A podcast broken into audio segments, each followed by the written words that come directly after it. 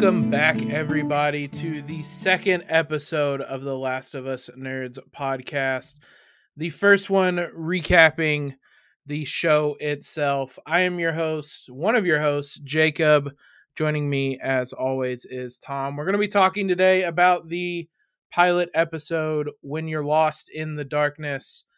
Before we jump into that, for those of you that didn't listen to last week's episode, uh, just a quick kind of Cliff Notes version.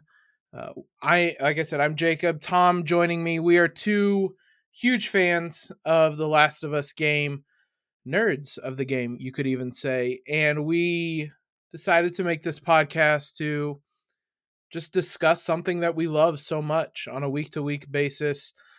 We're to have spoiler, non spoiler parts. Tom will explain all that. But uh, the genesis is that we're we're coming at this from kind of a place of passion, loving the games throughout the years, uh, and now getting a chance to watch the show itself is exciting. So we thought we would uh, each week discuss what we think of the TV show, how it compares to the game, the changes they made, things like that along the way. Tom, first off, uh, hello, and let everyone know kind of what these episodes are going to look like now that we're actually into recapping the show. Hello, hello. So I'm so excited to be here once again. So I want to make one thing abundantly clear from the jump. This is a podcast that is going to be safe for people that do not know the plot of the game and are watching along the show week to week, uh, experiencing this story for the first time. Uh, we have a deep passion for the story, which is why we're doing this podcast. We're going to be discussing the show as an adaptation. We will provide highlights and insights of some of the most notable changes from the source of material, but most of the discussion week to week is going to be focused on the story, the characters, and the particular episode that we're on. So, first, we'll give our general impressions of the episode, overall thoughts and feelings. Then, we're going to dive deep on the story and characters, breaking down what happened this week with the plot, character analysis, and along the way, point out some of the interesting ways the show is adapting or changing the source material. Uh, at the end of the podcast, we have uh, a, a, few fun things to do, and then we're going to have a clear spoiler break for people that are not uh, familiar with the plot of both The Last of Us in 2013 and The Last of Us Part 2 from 2020. Um, at that point on, we are going to be full speculating based on our knowledge of the game in terms of what to expect going forward, what we think is going to happen next. Go a little bit further than we would for the first part of the audience into some more Easter eggy detail uh, in terms of more specific changes from the game that we thought were fun or interesting.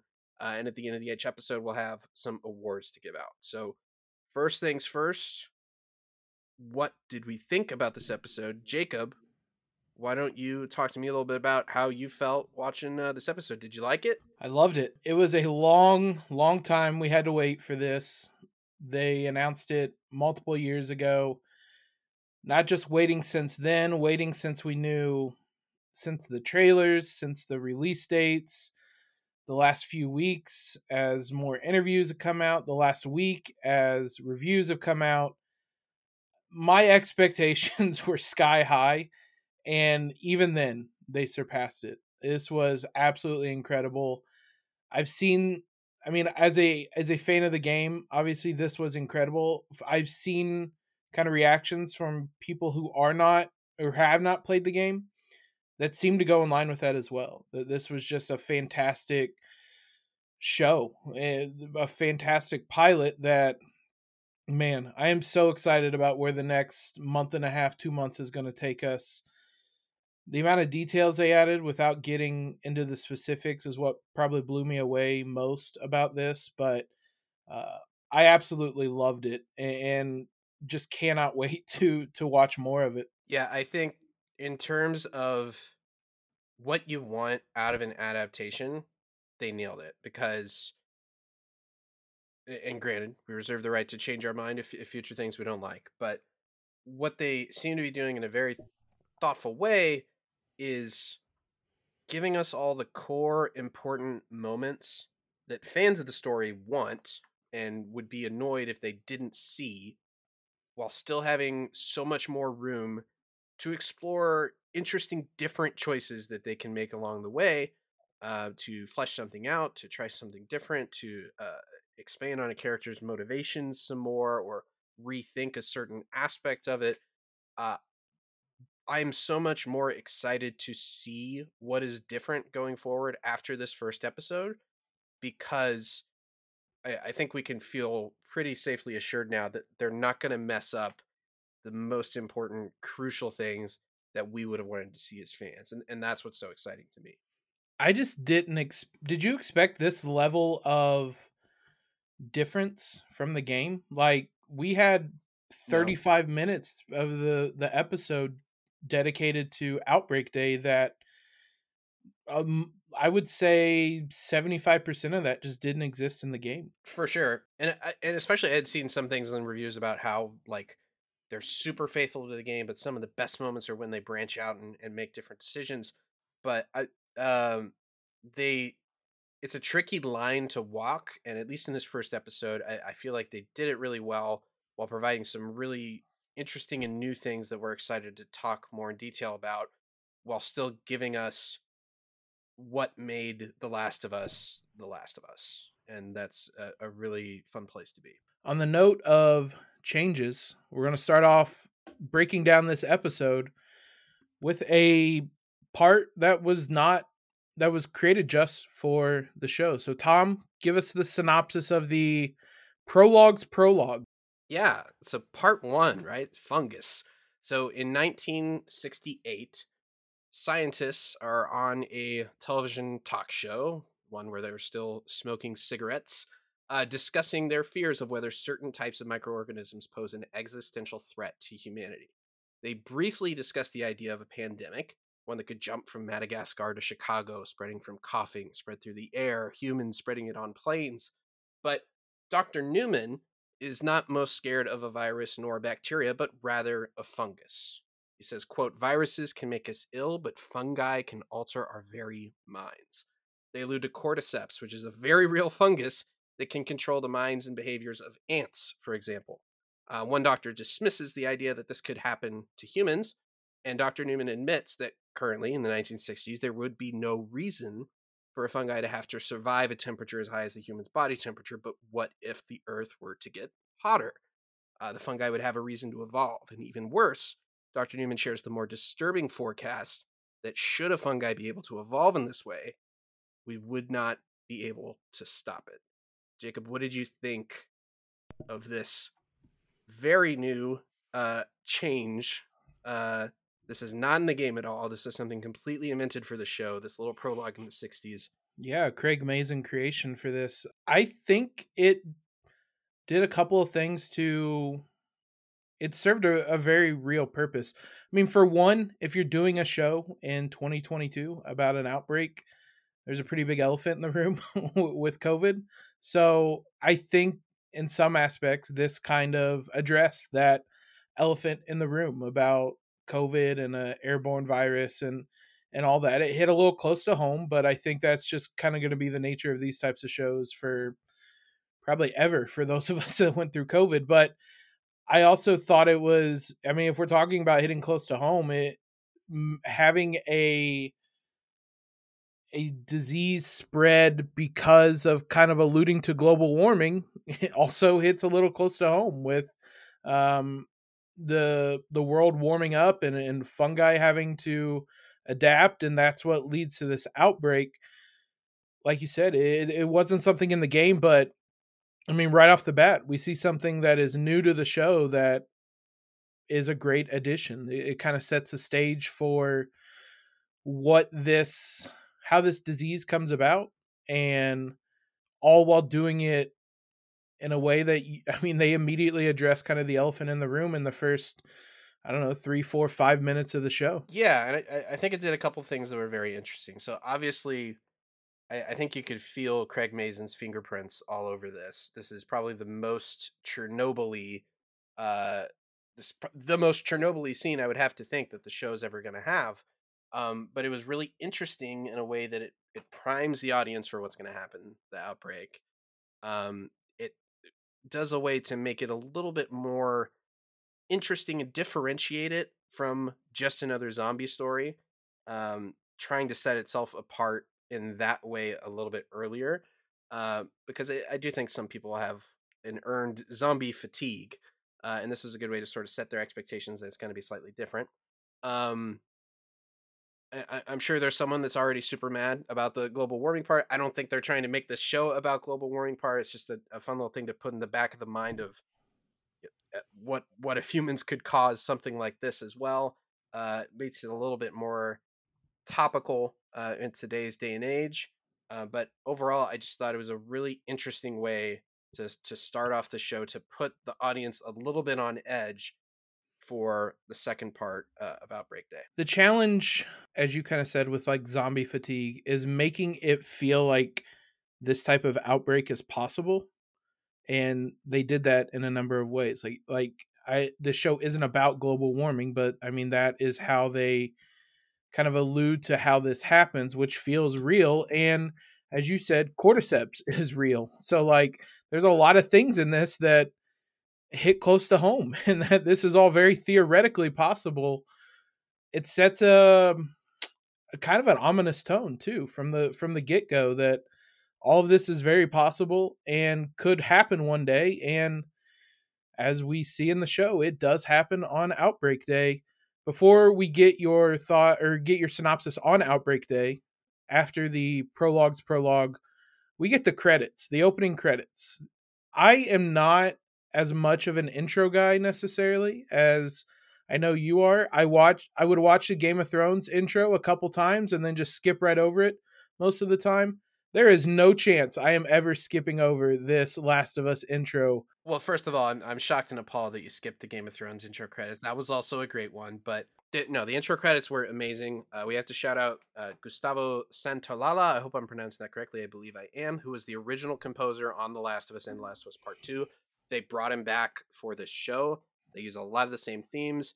Uh, this theme that plays over the credits is almost the exact same uh, musical arrangement that is played in the game. We get it at different parts. In the game, we get it after the end of Outbreak Day uh, when tragedy strikes. And, and here we're getting it before that because obviously they spend a lot more time on Outbreak Day than, than they do that. But if we if we were doing an over under on when Tom would have first teared up uh, on this show, the the un, the under betters uh, would have thrived because they did the prologue. I'm like, oh, that's interesting and the credits hit and that music kicks in and just immediate reaction uh, in my eyes and, and and part of that is is just you know I've I've been listening to that music for for so long and obviously we have a deep emotional attachment to it but also part of it is when that music that same theme plays in the game something very tragic had just happened before that and obviously like we talked about we'd spent a lot of time watching other people's reactions to that so that's the music that's playing as we're watching other people process all that uh, we just have some very deep emotions tied to that music. I thought it was perfect. I love the little fungal animations they did with the credits, especially at the end when the two little itty bit tendrils turn into what uh, what are clearly resembling Joel and Ellie walking down a road. I thought it was it was perfect. I thought it was great. Um, and uh, yeah, no, I'm I'm not skipping that.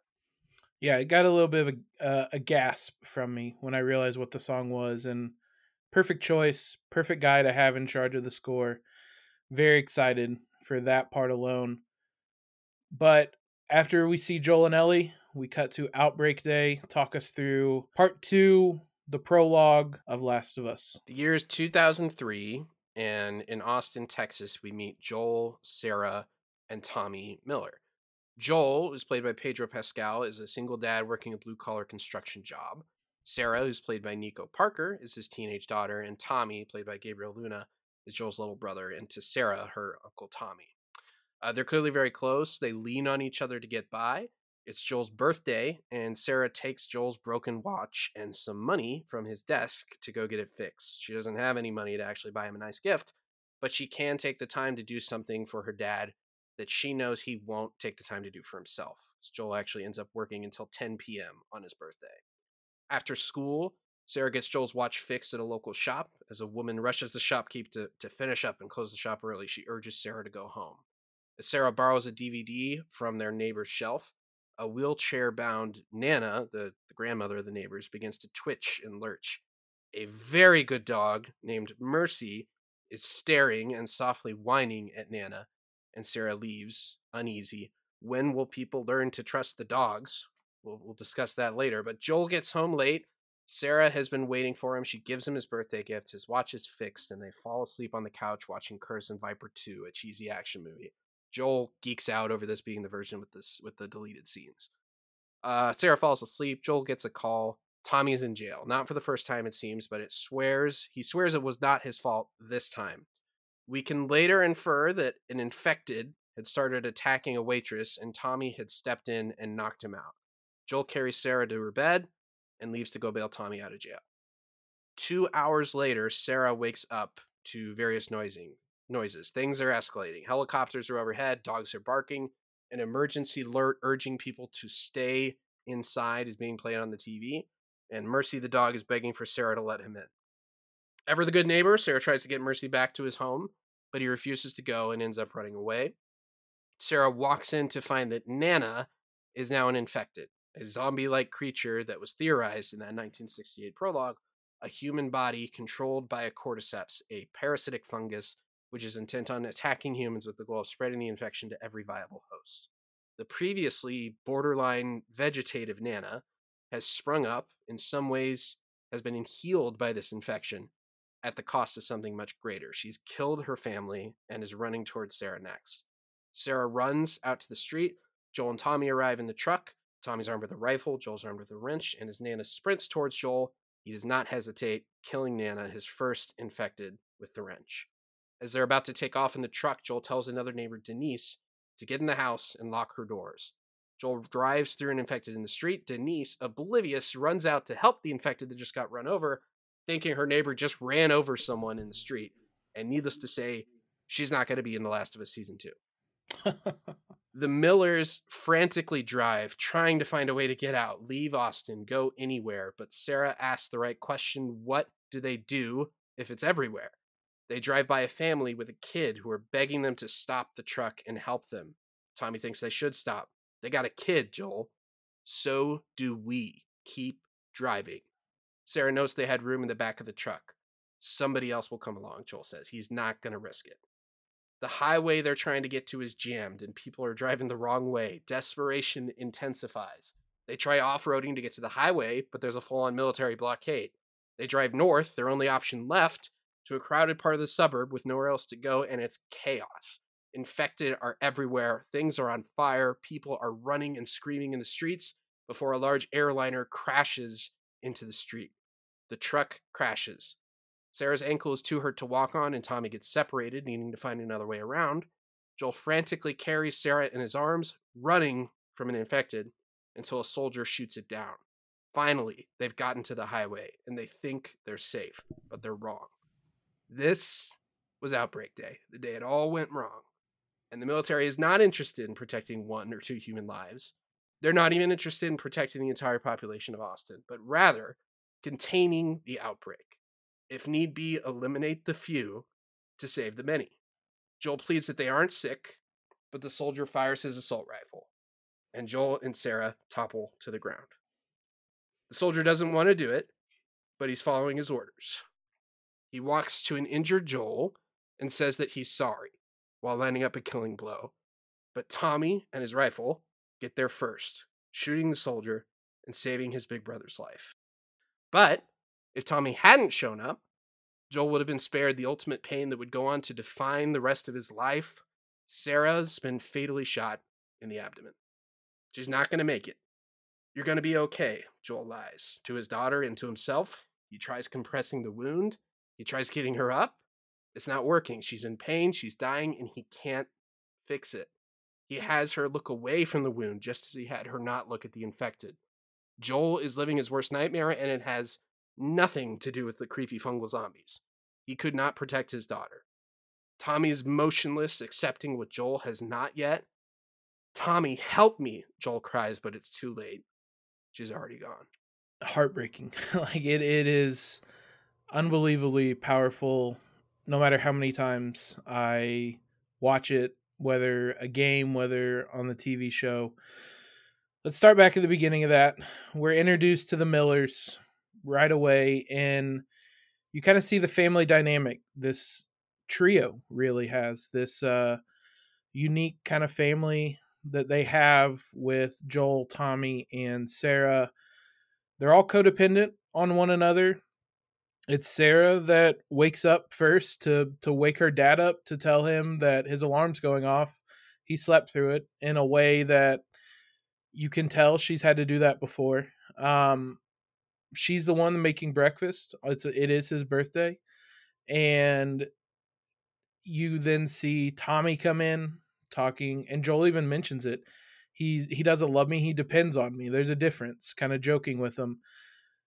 It, it's all those kind of little things that we didn't see in the game. Certainly not nearly to this degree. So it, it's a very interesting look at how this little family lives day to day. Yeah, and we get so many examples of their codependence on each other. You, you mentioned those, but there's also Tommy clearly needs Joel for structure and support. Tommy's Joel's clearly had to bail Tommy out of jail before. That's a problem. We got to work on that, Tommy. Uh, Tommy and Sarah exchange similar looks to the idea of Joel working straight through his birthday. Uh, Tommy and Joel are oblivious to what Jakarta is. Sarah is the book smart one, and Tommy's like, "Oh, there's hope for us yet." Uh, but she also will do things like forgetting to lock the door when she leaves the house, or leaving eggshells in the eggs when they're cooking. So it's a very interesting dynamic um, that I, I'm glad we got to spend a little bit of time with, and I think that idea is obviously something that this story is very interested in exploring. Of can you be codependent on other people for a long period of time without loving them? Is that what love is? Uh, I think that's so. Those are some very interesting ideas that we'll probably have more to say about later. Um, but I, I I love this dynamic between the family, and I love that we got to spend uh, more time with them. You see how independent Sarah is, has to be within this kind of family dynamic. She's the one cooking breakfast. She's the one who told her dad to go get pancake mix that he forgot. She's the one that takes the watch into town to fix. She's just this very like strong, independent 12 year old. like uh, she's had to be because of the the situation she's in. You get a little foreshadowing at breakfast of Joel kind of glancing at where his watch should be on his wrist. That watch is is very important uh, in in the story moving forward. It's always on his wrist from that night forward and you see it later on in the show when Ellie tells him it's broken, but it's always there. But it, it is a great look at this this this fun little unique little family that they have that again you, you don't see in the game. We're then introduced to the infected. Uh, first, I have to say, the scene of Nana Adler being infected behind Sarah as she's looking for a movie was unbelievable. One of my favorite shots of the episode. Just this woman who you've seen a couple times is very clearly wheelchair bound, cannot move basically. For her to move in the way that the zombies eventually do in the background as Sarah's looking for Curtis Viper Curtis and Viper 2 uh, it, it is unbelievable just great cinematography just great film work and it uh, is incredible to see again another addition to the show. But this is our first introduction to what the virus is or the disease is in the show. There's a, a notable difference between the game and the show. In the game, it is spores and it can be airborne. And in the show, it is tendrils, which I it's kind of more of a hive mind type of thing. We don't know a lot about it yet. I'll first ask just what do you think of that change? And I mean, we see it with Nana later on with the tendrils kind of coming out of her mouth. I overall like it. Uh, I think it, it, accomplishes a, a, few different reasons. One, going back to making making them different than a lot of zombies we've seen before. It is gross. It is creepy. It is scary. Um, I, I think uh, obviously, obviously when when talking about COVID, probably one reason they didn't want to have to do spores is they probably didn't want to constantly remind people of um, this deadly virus that you'd be inhaling. That uh, you know, if if you get it, you might start coughing.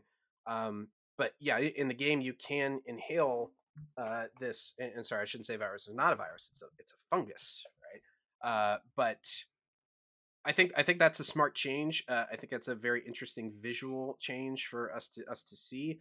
Um, we're only getting the first type of infected in this episode. I'm sure we'll get more very soon, but that Nana looked scary. She looked creepy. It was a pretty scary choice to have the first infected we meet be someone that was wheelchair bound. Again, I, I don't want to assume what her conditions were, but obviously she wasn't all there. She was pra- practically vegetative. Um, to see that body uh, lurch forward in the, in the way that it does when the infected is in action was quite an interesting choice. Um, but it, we also did find a interesting theory from Reddit that we think is probably correct. Now this is not this is in our non-spoiler section because this is not based on any game knowledge whatsoever. This appears to be a show thing. But people have deduced that per, and if you don't want to hear anything go ahead skip forward 60 seconds this is just a theory for what we think the infection started the infection basically we think it might be based on flour or some type of wheat or grain that got contaminated in the game we get a very brief uh, snippet of a newspaper that sarah grabs as she's walking through the house saying that this infection might be tied to contaminated crops um, and there's just too many coincidences in this episode that have the main characters avoiding eating objects with flour want to shout out an anagnost, I believe is the name on Twitter. Uh, Sarah has no flour for pancakes, so they make eggs. They refuse the biscuits that the neighbors are offering them. Joel claims he's on the Atkins diet. Couldn't tell if that was true or if that was something he just said to avoid having to go over there and talk to the neighbors. Uh, Sarah doesn't take any cookies because of the raisins. Joel forgets to get a birthday cake. Um, and then at, at one point, the the mom neighbor was like spoon feeding Nana something, and she's like, "Oh, you like it? It's green." I'm like, "What are you spoon feeding her? That's green." uh, so I was wondering if it was a contaminated crop there. Um, and then in the official inside the or excuse me in the official HBO podcast with Troy Baker, Craig Mazin, and Neil Druckmann, they mentioned there's a lot of breadcrumbs in the first episode that might pay off later. So that seems like a pretty good theory. It just so happens the world's largest flour mill is in Jakarta, which is we hear on the radio is where things are going south to say the least. I had not even seen that part yet. That wow, okay, there you go. So yeah, that's that's really interesting. Uh, I love that little detail. Pretty good shot that that is how the virus or disease fungus starts. Back to the story. I have to note, I forgot to. Mrs. Adler saying three nails plus one cross equals four given got an audible laugh out of me because 100% my mom had a shirt that said that on it. A great choice to show what this virus can do. And as you kind of said, almost heals her. And then she is chasing Sarah down. So, a powerful way to show how dangerous this virus is. Let's talk a little bit about Joel because we get a lot of small details early on to key us in on who Joel is. Uh, I mean, he very clearly keeps a, a close, small circle we only ever see him kind of talking to Tommy and Sarah, the neighbors outside. But outside of that, I mean, there's it, it doesn't seem like he has any friends. Nobody's kind of reaching out to him. There's no party scheduled for his birthday. In terms of that close circle, there's nobody he trusts to split the job with other than Tommy, even if it means that he's going to have to work like a double shift and some basically by the end of the day.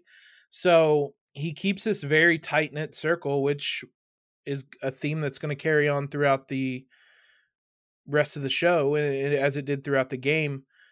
There was no hesitation for him having to work straight through his birthday either. So, this very kind of focused, kind of one track mind type of guy that, I mean, he's got to provide and he's going to do kind of whatever it takes to do so. And I think the moment that most clearly showed you where Joel's compass is at is when they pass the hitchhikers on the road. This yeah. is a moment straight from the game that they pass these people on the road, and it's not even a question for Joel. He doesn't he doesn't stop to think for a second. Okay, what do these guys need? Uh, you know, maybe we should see if they're okay. He is in full protector mode. He's not going to risk anything. They have a car. They have the three of them in there. They're not going to stop for anything. That shows you where his moral compass is at that shows you where his priorities are at and i think it's so interesting that the other two characters in the car are like what, what like we should see what they need they have a kid and joel is is solely focused on protecting his daughter and his brother uh, but it's it, it it's not even it's not a moral quandary for him. There's no decision to be made. It's already been made for him because that's that's just who he is. He's not going to risk that. I think that does such a good job of, of showing you who Joel is very early on. Yeah, as I wrote down, he protects his. Like if you're in that that small circle, he has you. And that we see with his thoughts on the hitchhikers. And on that note of passing them by, we get kind of one of the iconic sequences from the game uh, with them in the car trying to find a way out, driving down the country roads, trying to get on the interstate, trying to drive through a town. It all ends up the same in the long run, but there were some differences in uh, parts of this. I, I'll ask you what aspects from kind of the game do you think they did well with this specific kind of I don't want to call it a car chase, but this scene in the car.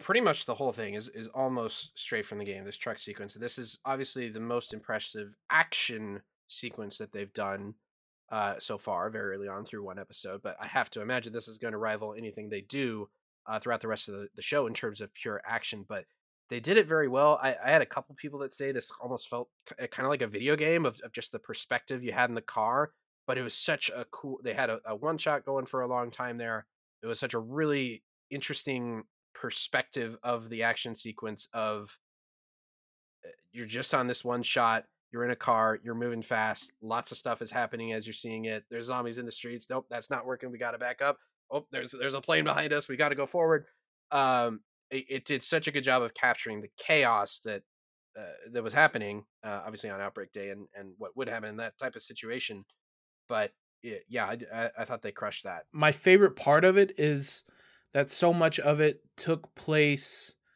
in the back seat like it did in the game. That's not a game spoiler. In the game, you also basically have the exact same viewpoint of the entire scene where you're sitting basically seeing what Sarah is seeing looking out the front of the car, which is a, a great way to show you how tense the whole situation is of them trying to find a way out and there not being one basically. Yeah and we should say so in this first part of the game one thing they do really well is showing us everything in the show from sarah's perspective because she is the first pov character we get in the game. She's the first person you control. You wake up as sarah probably around that 2 a.m uh, mark equivalent in the show of when things are starting to happen and they do a great job of uh, effectively making her the protagonist for this prologue, which is the case for uh, for the game. So I thought they did an excellent job of of uh, building that over. Uh, we should know this is probably the biggest difference is just how much time we got before shit started to hit the fan with the family. That's by far, I would say, the biggest difference in the Austin uh, sequence is just getting to spend more time. Pretty much everything that happens from Joel coming home and giving the watch to Sarah is almost straight from the game. Uh, and they did that in, in such a good way. And that's one of the most iconic moments from this original story was that first 20 minutes or so of gameplay where you you briefly get introduced to, to Joel and Sarah. You see their dynamic. Shit hits the fan. They try to get out, uh, ending in, in, in Sarah's death. Uh, so I, I think we got we got to talk about that moment. It's the big moment of the episode. In some ways, it's, it's one of the big moments of the series. Sarah's death we again should obviously note that this was such a, a, keystone iconic moment from the source material that if they would have gotten this wrong or if it would not have hit as hard as it does in this 2013 PS3 video game, a lot of people would have been really upset and we got to say they nailed it. Yeah. They, they they captured what that moment was and all the important beats of it. Um and it's they they they crushed that, and they had to. It, it, Pedro Pascal, that's what gives me more confidence than anything. Is is is him in that moment? Nico Parker, we should shout her out again. Found out she's Thandie Newton's daughter. Didn't know that uh, before, like yesterday. That's interesting. You can see it. She looks a lot like her. But all the performances in this prologue were amazing. Also, uh, Gabriel Luna as Tommy literally sounds exactly like the the like uh, Jeffrey Wright did in the game. He's, he sounds perfect, and he's from Austin, so that's that accent obviously comes very naturally to him. But Jacob, how did you feel reliving that moment once again? This is my uh, Molotov hot take. This, I think is perhaps a more powerful death than in the game. Sarah's death in the show is more powerful than it is in the game because of what we've been saying. You get 35 minutes with Sarah, with Joel, with Tommy. You build even more of a bond with these people. And then to have it ripped away the way it is, like it's brutal. It is heartbreaking. Hats off to to Nico Parker. Um, this was a a tough role to play because you're going to get half of a show to half of an episode to make us fall in love with you.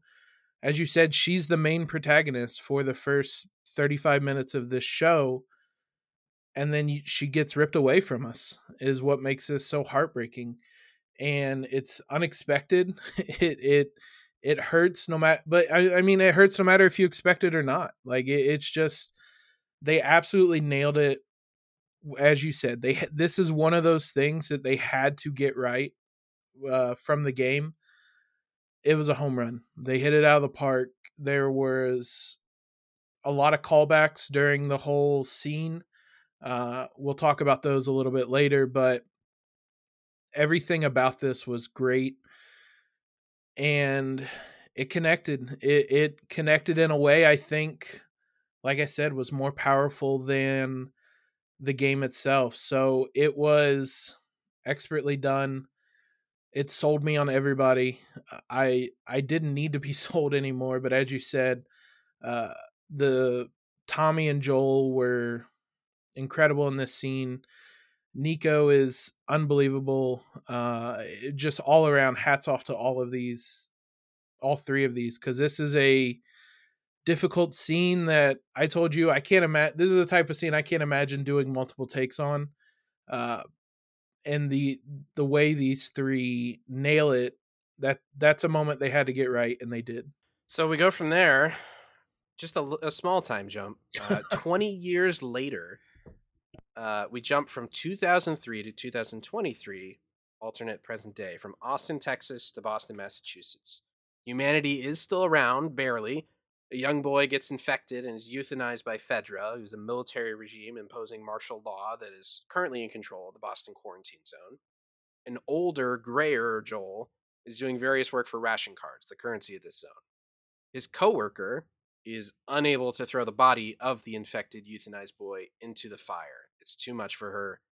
She taps Joel on the shoulder. Joel does it without issue. He doesn't seem to dwell on it.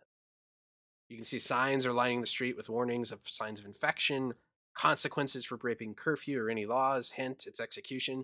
Uh, we immediately see public executions are happening for unauthorized exit and to and uh, exit from and entry to a quarantine zone.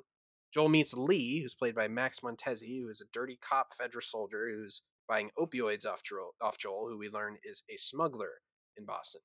They also have a deal to get Joel a truck to get out of Boston. He already knows he has a deal in place for the battery. Lee warns Joel to stay off the streets for the next few nights because the Fireflies, a revolutionary group, which is looking to restore democracy and reclaim some previous semblance of society, and Fedra, who is again is that military regime, are openly engaged in armed conflict. We meet Joel's partner slash boss, Tess, who is now played by Anna Torv, who's another hardened survivor who's being detained by Robert, a ponytailed fuckboy who stole the car battery that Joel needed uh, to someone else.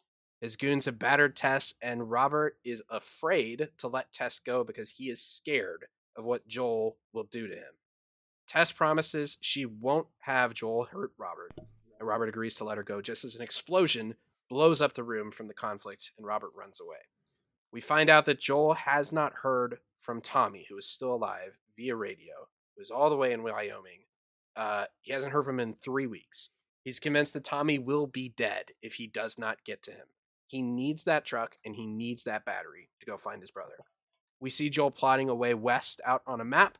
He mixes some pills with alcohol before going to sleep and clearly dreaming about that awful night 20 years ago, the night that continues to haunt him. Tess comes in late joins him in bed. And in the morning, Joel is immediately upset by the appearance of Tess's battered face. Tess is expecting this reaction. She asks him to calm down before telling him the whole situation. Clearly, she knows Joel well and knows that he will be protective knows of his apparent issues with regards to this type of stuff. And Joel and Tess says, quote, I promised Robert that you wouldn't hurt him, but I would very much like for you to hurt him. And they head out to hunt Robert down. So one interesting tidbit here is and, and we actually misled our dear listeners in the last episode when we said we thought that this was a 10 episode season, which it initially was. And we find out on the official Last of Us podcast that the the moment where we cut to 20 years later and Joel is dumping the kid in the fire is apparently where they initially cut the first episode. I, I, mean, I guess we get like one shot of Ellie glancing out the window, and that's pretty much it. Um, and apparently, the executives at HBO gave him some feedback that hey, this is great, and the rest of the show is great, but this first episode might not leave you wanting to come back. That's kind of depressing, with you know not much uh, where to go from there. And obviously, The Last of Us is a very sad and tragic show, but I thought that was a very interesting tidbit.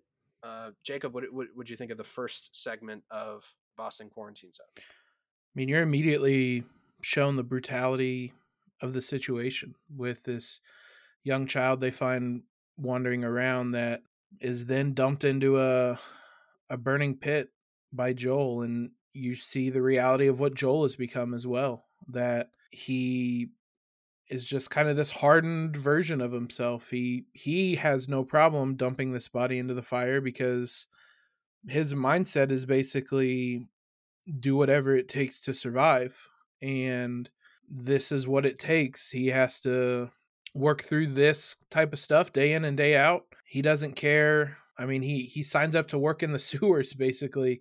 He doesn't really care what the job is. It's just whatever helps him stay alive. This show does a lot of good examples uh, through one episode of, of show don't tell, which is obviously a classic storytelling, uh, you know, tenant rule guideline to live by. But just that that notion of that simple act of Joel just casually picking up a body of a dead kid and, and dumping it in the fire. They obviously thought long and hard about that, and that's probably the single best way in a short amount of time they could clearly convey that Joel's changed. This is this is not he's still there, but this is not the same guy that we just met before this time jump. Uh, he is hardened. He has closed himself off. Uh, he doesn't want to get hurt again by those feelings, and, and it's just easier to be this way. Pedro obviously had a very different type of performance in this part versus in, in, in the in the prologue in Austin. He looks traumatized. At times he looks like he's in deep pain. And at other times his expression is almost a little vacant, like he's just not hundred percent there because he's distracting himself in his mind. You know, the fireflies say in, in this episode title, when you're lost in the darkness, you look for the light. And Joel's cool with the darkness, man. He's like, nah, you know what? It's, it's nice here. It's comfy. We got some shade uh, I found a, a, life here that is, has kept me closed off and alive, and I, I don't have to think about that very much, uh, except for when I go to sleep. He is completely closed off. We also obviously learn about the quarantine zone, the QZ, where it is positioned as Fedra versus the Fireflies. The Fireflies are referred to.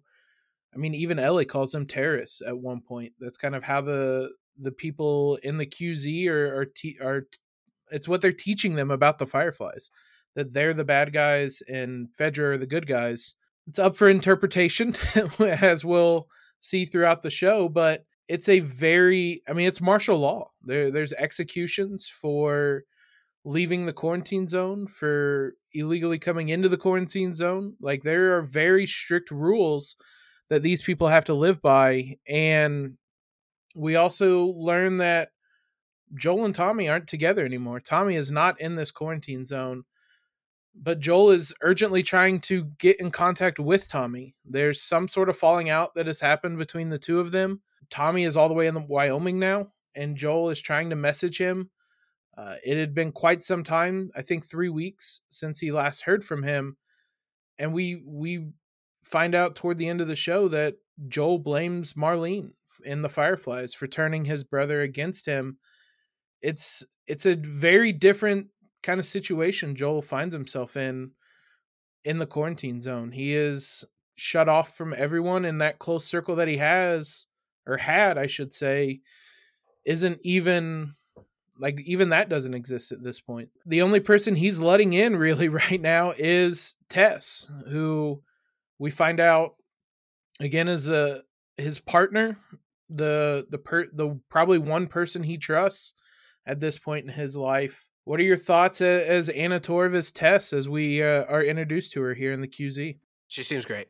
Uh, she she uh T- Tess is a badass, uh, which was well established in the game, but it's uh she has a very fun uh performance here. Uh, I think she's she's gonna be a very interesting character to watch going forward. The Tess and Joel relationship is very interesting. I I want to see more from that because the he she almost is like treating treating him like a, a child that she knows is going to be very upset and obviously that comes from a place of, of love and understanding his trauma and the way that joel reacts but it's also like is she just you is she using joel? Like is she just like obviously he's her muscle but uh, i think that's a very complex and complicated relationship which the, the game explores a little and i get the feeling the show is going to explore a lot but i'm excited to see where that goes from there i also think very quickly i want to mention th- this is where we're we're getting a, a big change from the game in terms of Joel's motivation for setting off on this adventure. Yeah. It it's I think this is a really good change because in the game, uh Tess and Joel just hunt down Robert, who has made off with one of their shipments of guns that they have paid for and we're going to smuggle and, and sell to others. And they hunt Robert down, who reveals that he's sold the guns already to the Fireflies, uh, and Tess and Joel kill Robert there because he's no longer of any use to them.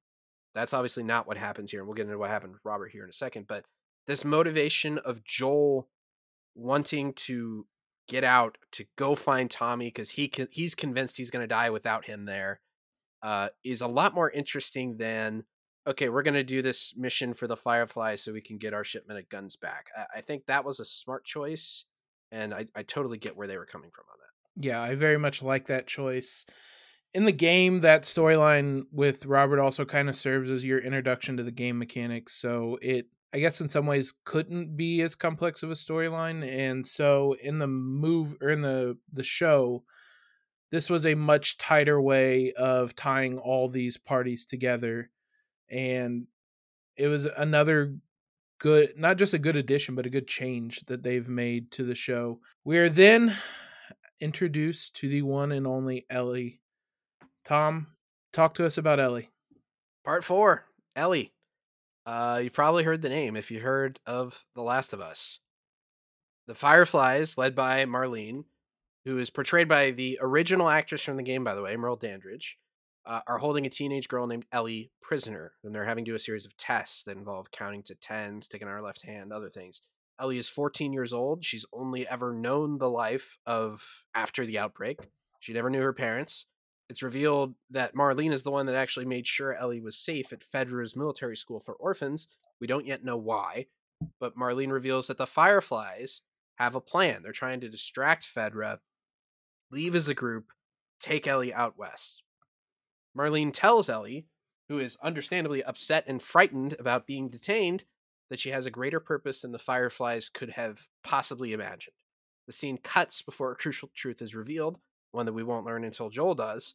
Uh, and Tess and Joel track down Robert. Before they find him, they find the corpse of an infected that is fully grown into the wall with disgusting and beautiful fungal growth that looks straight out of the game, only to find him already dead. He tried to sell the car battery, which was no good, to Marlene, resulting in an off screen shootout that killed Robert, injured Marlene, and decimated the Firefly crew.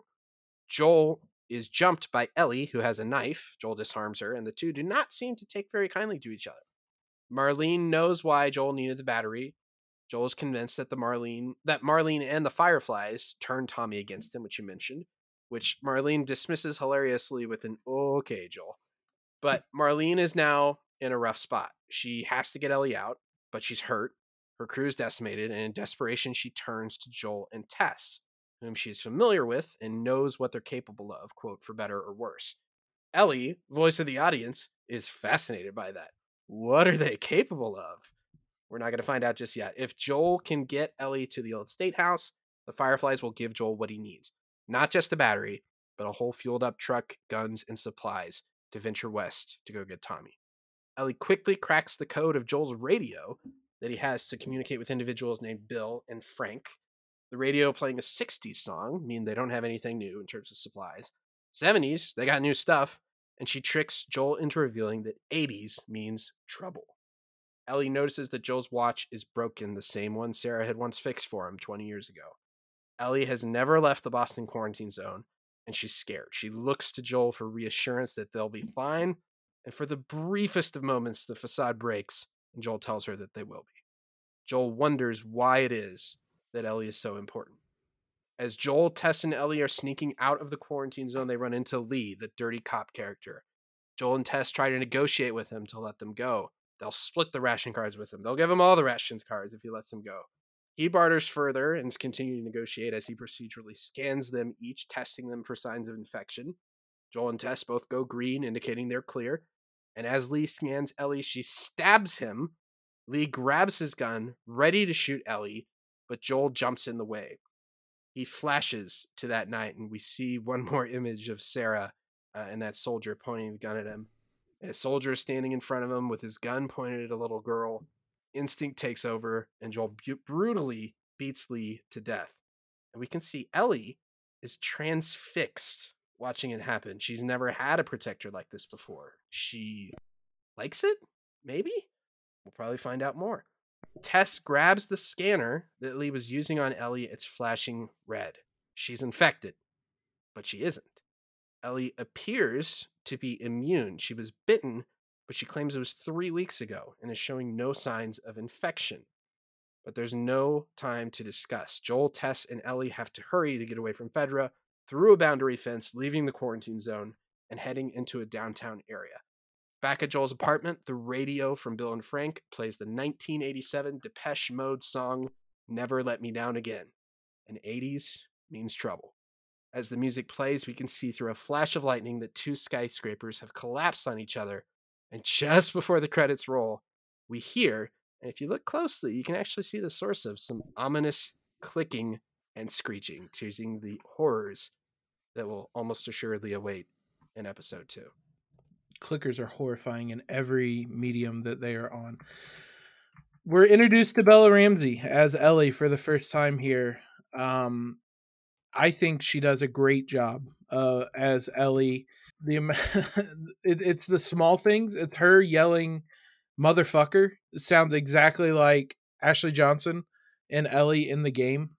It's just those small little mannerisms and moments that she absolutely picked up on, and she is Ellie. She's she's funny. She's kind of spunky, but she is maybe a little bit angrier than the Ellie we know in the game. We don't have a lot of sample size, I guess, to go on with Ellie, but from what we've seen so far, this seems a lot like the Ellie we've seen in the video games. Yeah, so that's that's my one note. Um, and uh, this this is the main thing with with both Pedro and Bella that I'm excited about, which is you can see the core of the characters, but they're a little different in in a few different ways. And and one thing I'm wondering about is is this maybe an angrier Ellie than Ashley Johnson's Ellie? She's but but I think part of that we'll have to wait and see because it would obviously be understandable with someone that is being detained and forced to go places against her will and is scared and uh, among other things that she would be a little angry or that she would process her emotions in a way like that. Um, so I, I'm not sure on that yet. I want to see more. But the aspect I'm, I'm most intrigued about with Ellie that appears to be different, at least as far as I've processed from the show, is how that look she gave when Joel was beating the shit out of Lee. Yeah. That is definitely not like the Ellie from the game. And I'm not complaining about that. I'm interested to see where that goes. But pretty, you know, you never see like a visceral reaction uh, in that way of Ellie to violence in the game. And most of the time, just Joel kills someone brutally, and you just hear Ellie over your shoulder go, "Holy shit!" or yeah. something like that. Um, but this is a little different. I'm very interested to see where they go from that. J- Jacob, what did you what did you make of that choice? Where, where do you think they're going with that? I mean, it was again from a cinematography standpoint, her like sliding over as lightning is striking with this. I mean, it was a smirk on her face.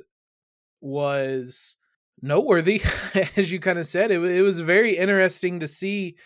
We don't ever really see Ellie when you're beating up people in the video game. But as you said, we get the little one off lines throughout. So maybe it is something similar. We just see it this time versus hear it, but it was certainly different. And if you compare it to Sarah early on in the show, when Joel has to kill Nana Adler as she's being chased down, Sarah's mortified and crying and as like a normal person probably would. And when now it is Joel killing not even a zombie, just a human, Ellie is appears to like it. Uh, there's a smirk on her face. I think to a certain degree, Ellie likes having someone defend her like this. I don't know how many times she's had that in her life to this point. So it's it's an interesting dynamic that it's going to be fascinating to see how it is approached moving forward and it is certainly a, I think a bit of a change from what we see in the video game there's also a bit of a humanization of fedra as i mentioned the woman at the very beginning uh, telling the kid that everything's going to be okay that they're going to get him favorite food and toys before i mean ultimately killing him and then the dirty cop character is not something we have in the video game it kind of adds a layer of consequence to kind of this violence that in the video game Joel didn't have a relationship with any Fedra officer like he does in this show so there wasn't this bartering that he tried to do while he's on his knees trying to get out of this situation it, it adds this human element and it makes Joel's decision to kill him all more impactful. That this is someone he knows that earlier in the day he was talking to, and now it's uh, either him or me, and he chooses him. So this it, it was uh, uh, something that happens as a result of having a TV show. I think where you can flesh some of this out more, and you get these types of moments where you're able to humanize people and it adds just more impact to the choices that Joel is going to make and and Tess and Ellie are going to make throughout this series that there are people on the other side who are going to be affected by this and that's not always something we got to see in the game just because of the nature I mean in the game you are focused as Joel for most of the game so you don't get that type of viewpoint in a TV show you're going to get that type of viewpoint you mentioned as well this uh, episode ends with Bill and Frank's uh, radio playing "Never Let Me Down." It's a fun little way to show Ellie's uh, cleverness and, and wittiness and how smart she is for someone her age. That she opens it up, she sees this piece of paper, and she immediately cracks that it is a radio code, and then she tricks Joel into giving her the bit of information she didn't know. It's a a great mechanism to see or to show us how smart Ellie is and has become in this post-apocalyptic world. Music though Tom is something that plays a, a, big role in The Last of Us, though. Yeah, for sure, and particularly in the second game. And these are the types of changes. Especially, I want to talk real quick about that humanization of Fedra, which this is the the type of example of, and for most of the audience, we're not getting way too in the weeds with changes that they're, that they're making from the show, even though it's important to point out interesting things they're doing when adapting the source material. This is a really good example of a small change that makes a ton of sense that does not mess with the story in a fundamental way. This moment happens in the game where these soldiers catch Tess and, and Joel and Ellie and they're scanning him, and Ellie stabs someone right as right as they're scanning him. But it's not someone that Joel has a relationship with. It's it, it's not uh, anyone that we've gotten to know is just some some random soldier that's tired of this shit. Uh, and then as soon as Ellie does that, they seize the opportunity and kill them. And they turn this moment into something way more significant and resonant, which is Joel re- reliving that trauma and Ellie having this reaction to having a, a new protector and Joel having to live with this consequence of this outburst of violence. He's sort of like it seems like he's looking at his hands like, "Oh God, I did it again," uh, which you know maybe implies that uh, uh, some further previous actions that we don't know about. But it's these it's these types of changes which have us really excited about the direction of this adaptation. It's not always going to be just a shot for shot, even though some cases they might lean on the source material. They're really looking ways to flesh this out in some ways that that heighten the story and the characters and the narrative experience that we're all going on. So uh, I, I just think that they're they're doing a tremendous job with with a lot of that stuff. We have some awards we're going to give out at the end of each episode. Tom, let's uh let's get your this one is a little more straightforward this week, but we're going to have our best game moment brought to life each week called the Baby Girl Award. Award. This is our baby girl. Yes. The the sweet precious thing that we would not change. They did it perfectly. It, it it holds a spot in our heart and they're like, "Oh yeah. That's that's that's our baby girl right there." So, Jacob, I, I want to go to you first. What what was your baby girl moment uh, of this episode? What what did what did they absolutely get right that you would not touch a single thing on it? I mean, it has to be what the award is named after. um, it's literally the baby girl moment with Sarah's death. We spoke about the importance of it. They had to get it right. They nailed every aspect of it. I I think that has to be the award this week. There's a couple other moments, but I think it's. I mean, we named the award after it. It has to be this. Yeah, I'm. Uh, I'm gonna go. I'm gonna go ahead and agree. This that, that's the the clear winner. It's it's the most impactful moment of the first episode. It's one of the most impactful moments of the game, as I said. That is the the clear and obvious choice. Uh, I'm gonna I'm gonna just give an honorary shout out since you already took it that one. Uh, the credits and bringing back Gustavo for the score. I'm so glad they're not trying to do a different score. The the pensive acoustic guitar with those uh, classic themes it it works so perfectly i'm so glad that they're they're leaving that i wouldn't touch that i, I wouldn't want to make any changes or bring in a new composer so i'm super glad they're keeping that the best change it's clearly something that's going to be a constant and not for the worse in this show but a ch- the change the best change they made from the video game to the TV show. Let's go with yours first. What what did you think was the best change this week? I I think it's the choice to. Uh, I I talked about it a little bit earlier. I think it's Joel's motivations for wanting to leave the quarantine zone, uh, of it not just being, all right, well, let's go do this. Let's go get some more guns so we can have more guns to sell it. It's it's going back to the core of his character uh, he's scared that his brother hasn't talked to him in three weeks, and he feels a desperate urge to go find him. Again, not a question for Joel.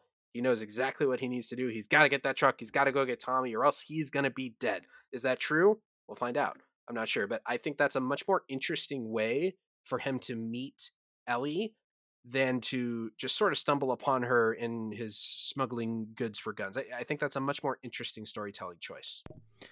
I mean, that's that's more or less what I had. Just kind of the Tess, Joel, Marlene type of storyline. The way they tie that all together, all of them getting in the same room and needing each other's help.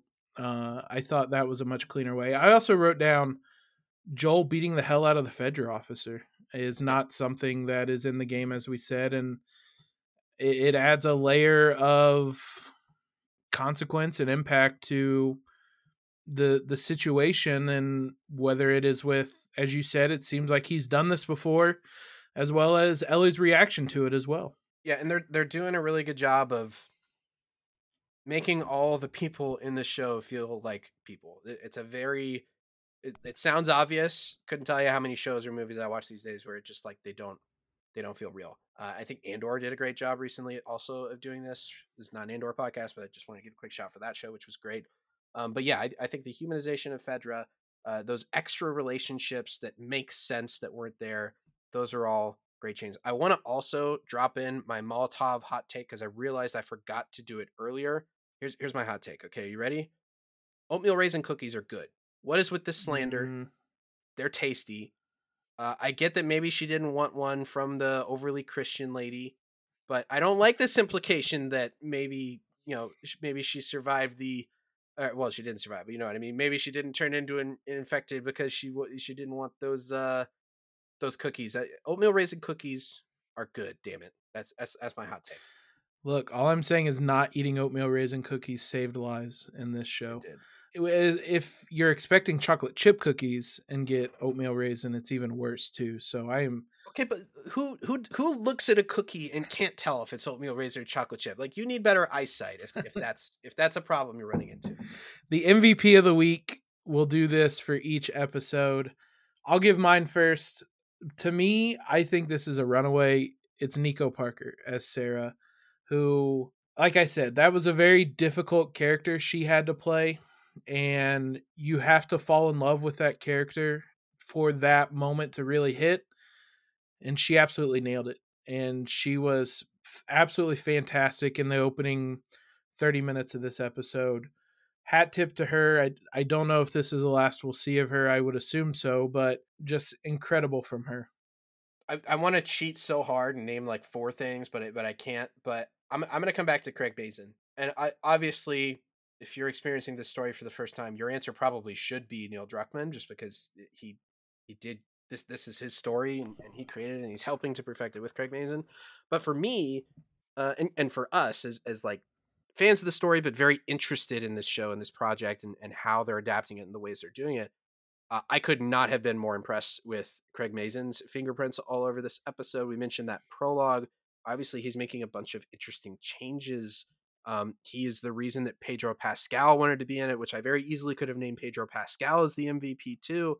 I think The Last of Us fans are in very good hands with Craig Mazin at the helm. I think they would be in very good hands even if for whatever reason Neil Druckmann stepped away. He really seems like he gets it. He gets what's important to the story, and he also has creative ideas to flesh things out.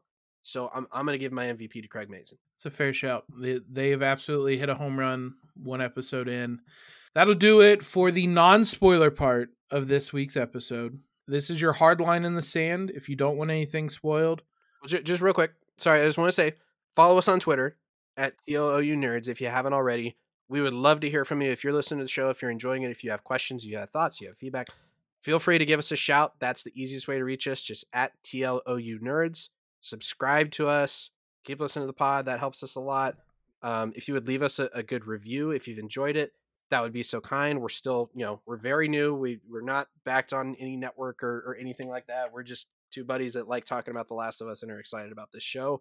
Uh, so any review that's positive would mean quite a big deal for us. We would really, really appreciate it. Um, can't wait to to to see it back here for episode two. But yes, I, I think we've said everything we need to say on that. This is your hard line. If you do not want any spoilers from the game of The Last of Us or The Last of Us Part 2. We made a decision that all video game knowledge is fair game. Get out now. This is your final warning. Okay, Jacob, I think the first thing we need to touch on is one of the ending points for the episode, which for a segment that uh, I, I want I want to dub the crafting upgrade uh, of this episode. The one thing that I would maybe tweak a little bit just to see if I can make it better. We're probably nitpicking with a lot of these changes, but I want to talk about this Ellie's immunity reveal because I feel like it's maybe the one part of the episode that didn't quite fully land for me. And obviously, that's for a few different reasons. They made a choice to make this more about, you know, Joel's trauma and uh, Ellie's fascination with that.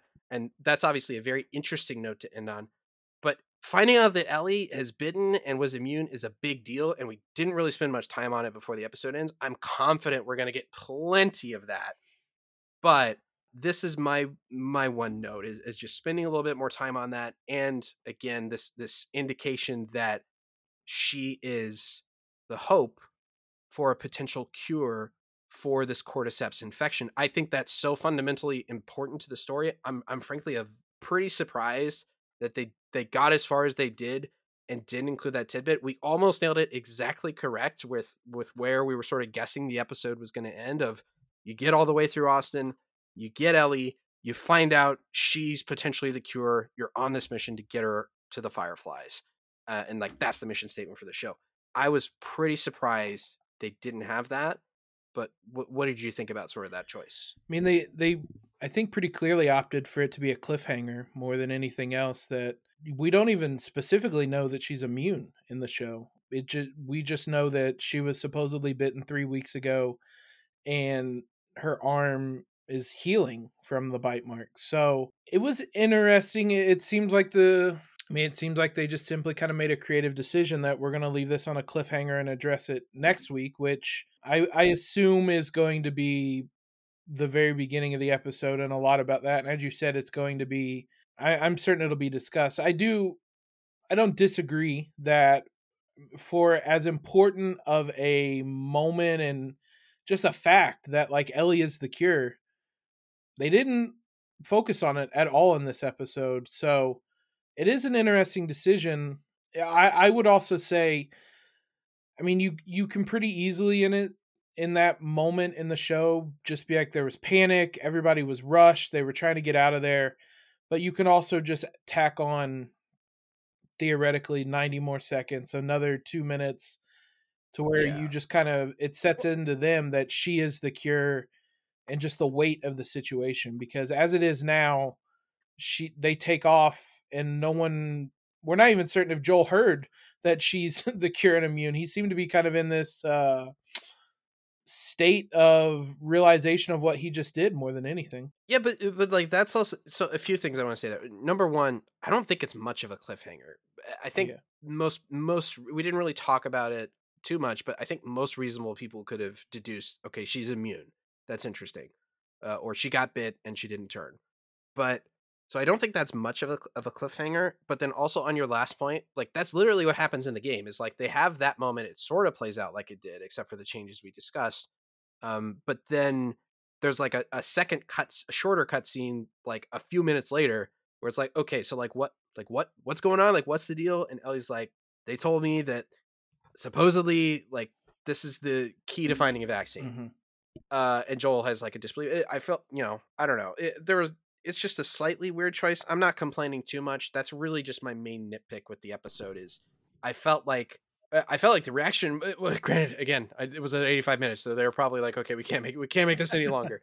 uh, maybe maybe this scene was originally included in episode two, and they had to cut it because they mashed these together to make two episodes. I don't know. All I know is just that's maybe just the one thing that didn't hundred percent play how I would have liked it to in the premiere. Um, but you know, we're nitpicking. There's a ton of Easter eggs in this, as expected. None made me happier than Curtis and Viper 2. Curtis and Viper 2. When and I didn't even it didn't even like connect when she's searching for the videos and it wasn't until you kind of see what it is that I'm so happy that that's the little Easter egg they put in there and that's the video they watch. I if it's true to the game, that's going to come up later when you see a billboard for it. I, I think it might be in Pittsburgh. I I absolutely love that. That was one of my favorite moments from the show. It's just those little Easter eggs for the people that played the game that I love so much. Yeah, and, and again, like the reason again, this is a spoiler spoiler section. We're spoiling stuff.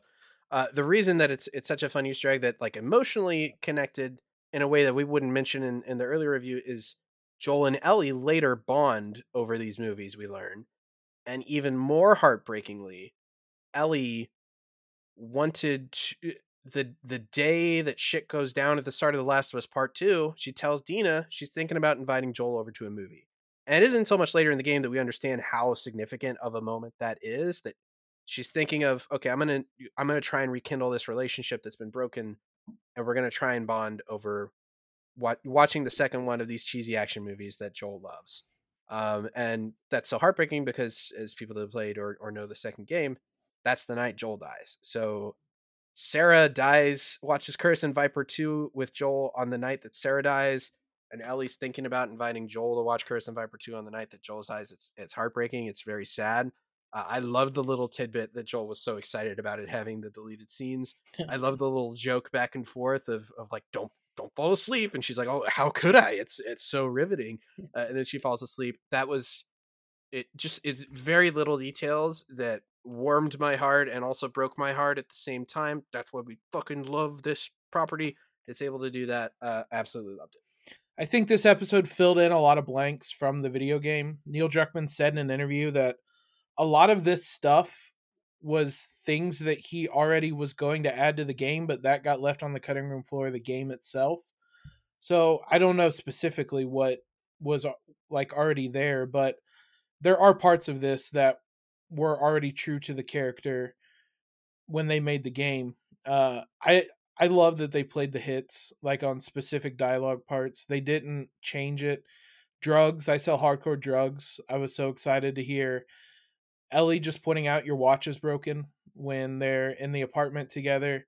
Like it's just those small and they were they were sprinkled throughout, but it would have been easy to not have those types of moments and the fact that they there's a lot of this dialogue that they ch- they take just straight from the game and i specifically that ellie and joel scene where they're waiting on tess in the apartment a lot of that was almost identical to that scene in the video game so i absolutely loved that when they're in austin you there's a little bit of a fake out for getting t-boned that it's how it happens in the game it's how they end upside down it is obviously not how it happens in the TV show, but I love that and another homage to those that played the game.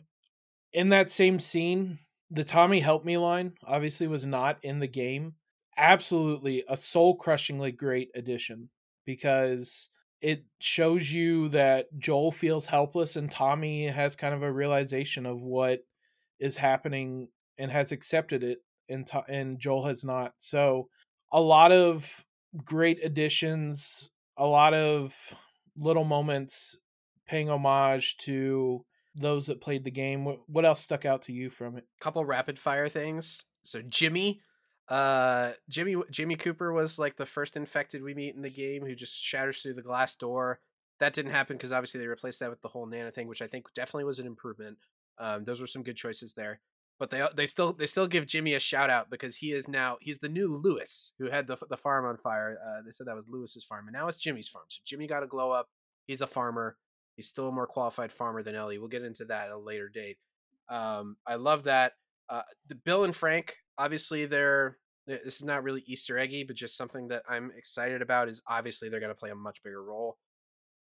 We've heard that there's a big uh, Bill and Frank episode that is supposedly incredible coming up. I'm excited to watch what that is and how that is because again, Frank is dead in the game, um, and and Bill is just already, you know, full Bill by the time we see him. So I'm, I'm getting the sense we're going to see more stuff. They're in trouble, obviously. That's interesting. I want to see what that is about because Bill's not in trouble when Joel and Ellie show up, and and again, Bill's going to have a much different role to play, obviously, because well, actually, maybe not. So maybe the so I guess they're probably going to find the Fireflies, and that truck's not going to be there. So they'll still probably need, need Bill for the car, is the thing, uh, I guess. But I'm interested to see that. The weeks ahead trailer. Oh man, so you could see a shot of Henry and Sam. You could see Tommy. You could see Jackson and place shots that look like just straight out of The Last of Us Two. Um, and most importantly, that final shot uh, of Joel seemingly, I'm pretty sure, in the hospital. That trailer had me super hyped. I, I mentioned I that that trailer made me way more hyped than like the legit official main trailer that came out. Um, but I'm super interested to see a lot of that. Like you said, they did a great job playing a lot of the hits. Next episode, we can talk a little bit about what we expect there. Before we do that, real quick, there's two more things I wanted to touch on. The line that Marlene says, Was Riley a terrorist? And Ellie's reaction was fantastic. And it made me that much more excited for the Riley episode whenever that comes, because that connection is very clearly still there. Let's look ahead to next week and what we think this is this episode is going to be. Our our kind of guess beforehand, since we already nailed the first one, was that this is them escaping Boston, getting to the Capitol building, and the ending is Tess dying. Is there anything that makes you think that's not going to be how this next episode plays out? I think it kind of has to be. Um, we're we're obviously getting a bunch of clickers, um, and I'm excited to see people's first time reaction to clickers because I think I think that everything we see is like, oh yeah, oh yeah, they're they're gonna do clickers, right? This is gonna be fun. Uh, the noises sound great. They're gonna be creepy. They're gonna be scary. Um, I don't think the show's like scariness is is going to be like the biggest thing of it going forward, obviously, but I am interested to see how they do some of those more horror elements. Neil is directing, Neil Druckmann. Um, interested to see his his uh, his spin on it as well. Um, yeah, no, I I think they have to get to the episode. I, I think that's that's going to be, you know, they, they might they might they might end it like on them setting off for for Bills right after uh, Tess dies, but I think that's almost assuredly going to be the climax of the episode is uh, Tess revealing she's infected. Which we got we got a few new details uh, on that in terms of the timeline for infection because the the poster said getting bit in the head five to fifteen minutes to full infection, torso, arm, or shoulder or hand two to eight hours. Um, leg or foot 12 to 24 hours. And she in the show or er, in the excuse me in the game she's been in the neck.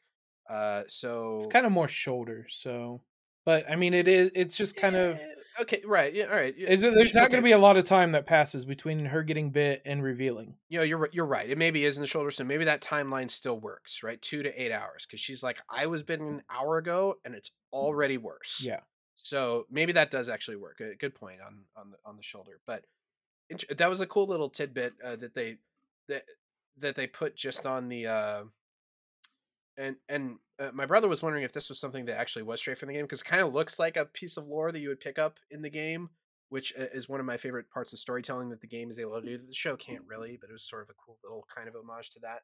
But I think it has to be different because the line before that sticks in my head is everyone turned within two days and this is clearly made the show's choice that like 24 hours is the max. Like no one's getting no one's getting bidden and then not turning within 24 hours. So I think that makes sense. A, 24 hours seems like a natural sort of clock for that type of thing is the maximum. But th- this feels like a really good spot to wrap it up.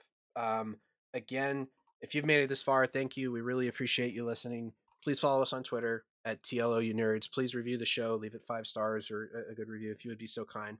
We would love to hear from you if you're listening to the show uh, you know, again, we're a very small podcast, so sometimes it can feel like we're just speaking out to the world and we're hoping someone's listening. But if you've enjoyed, uh, we would love to hear from you. Uh, and and uh, you know, share share the pod if you know anyone else that has Last of Us, and you know, we're we're we're getting some clickers next week, so make sure you have a brick or bottle handy. uh, keep those tissues there just in case. But uh, I'm excited. This has been great. I, am really looking forward to continuing to talk about this with you, Jacob. This is going to be fun. So I hope you guys continue to join us in this. But for Tom, this is Jacob signing off, guys. Have a great week, and we will see you next week.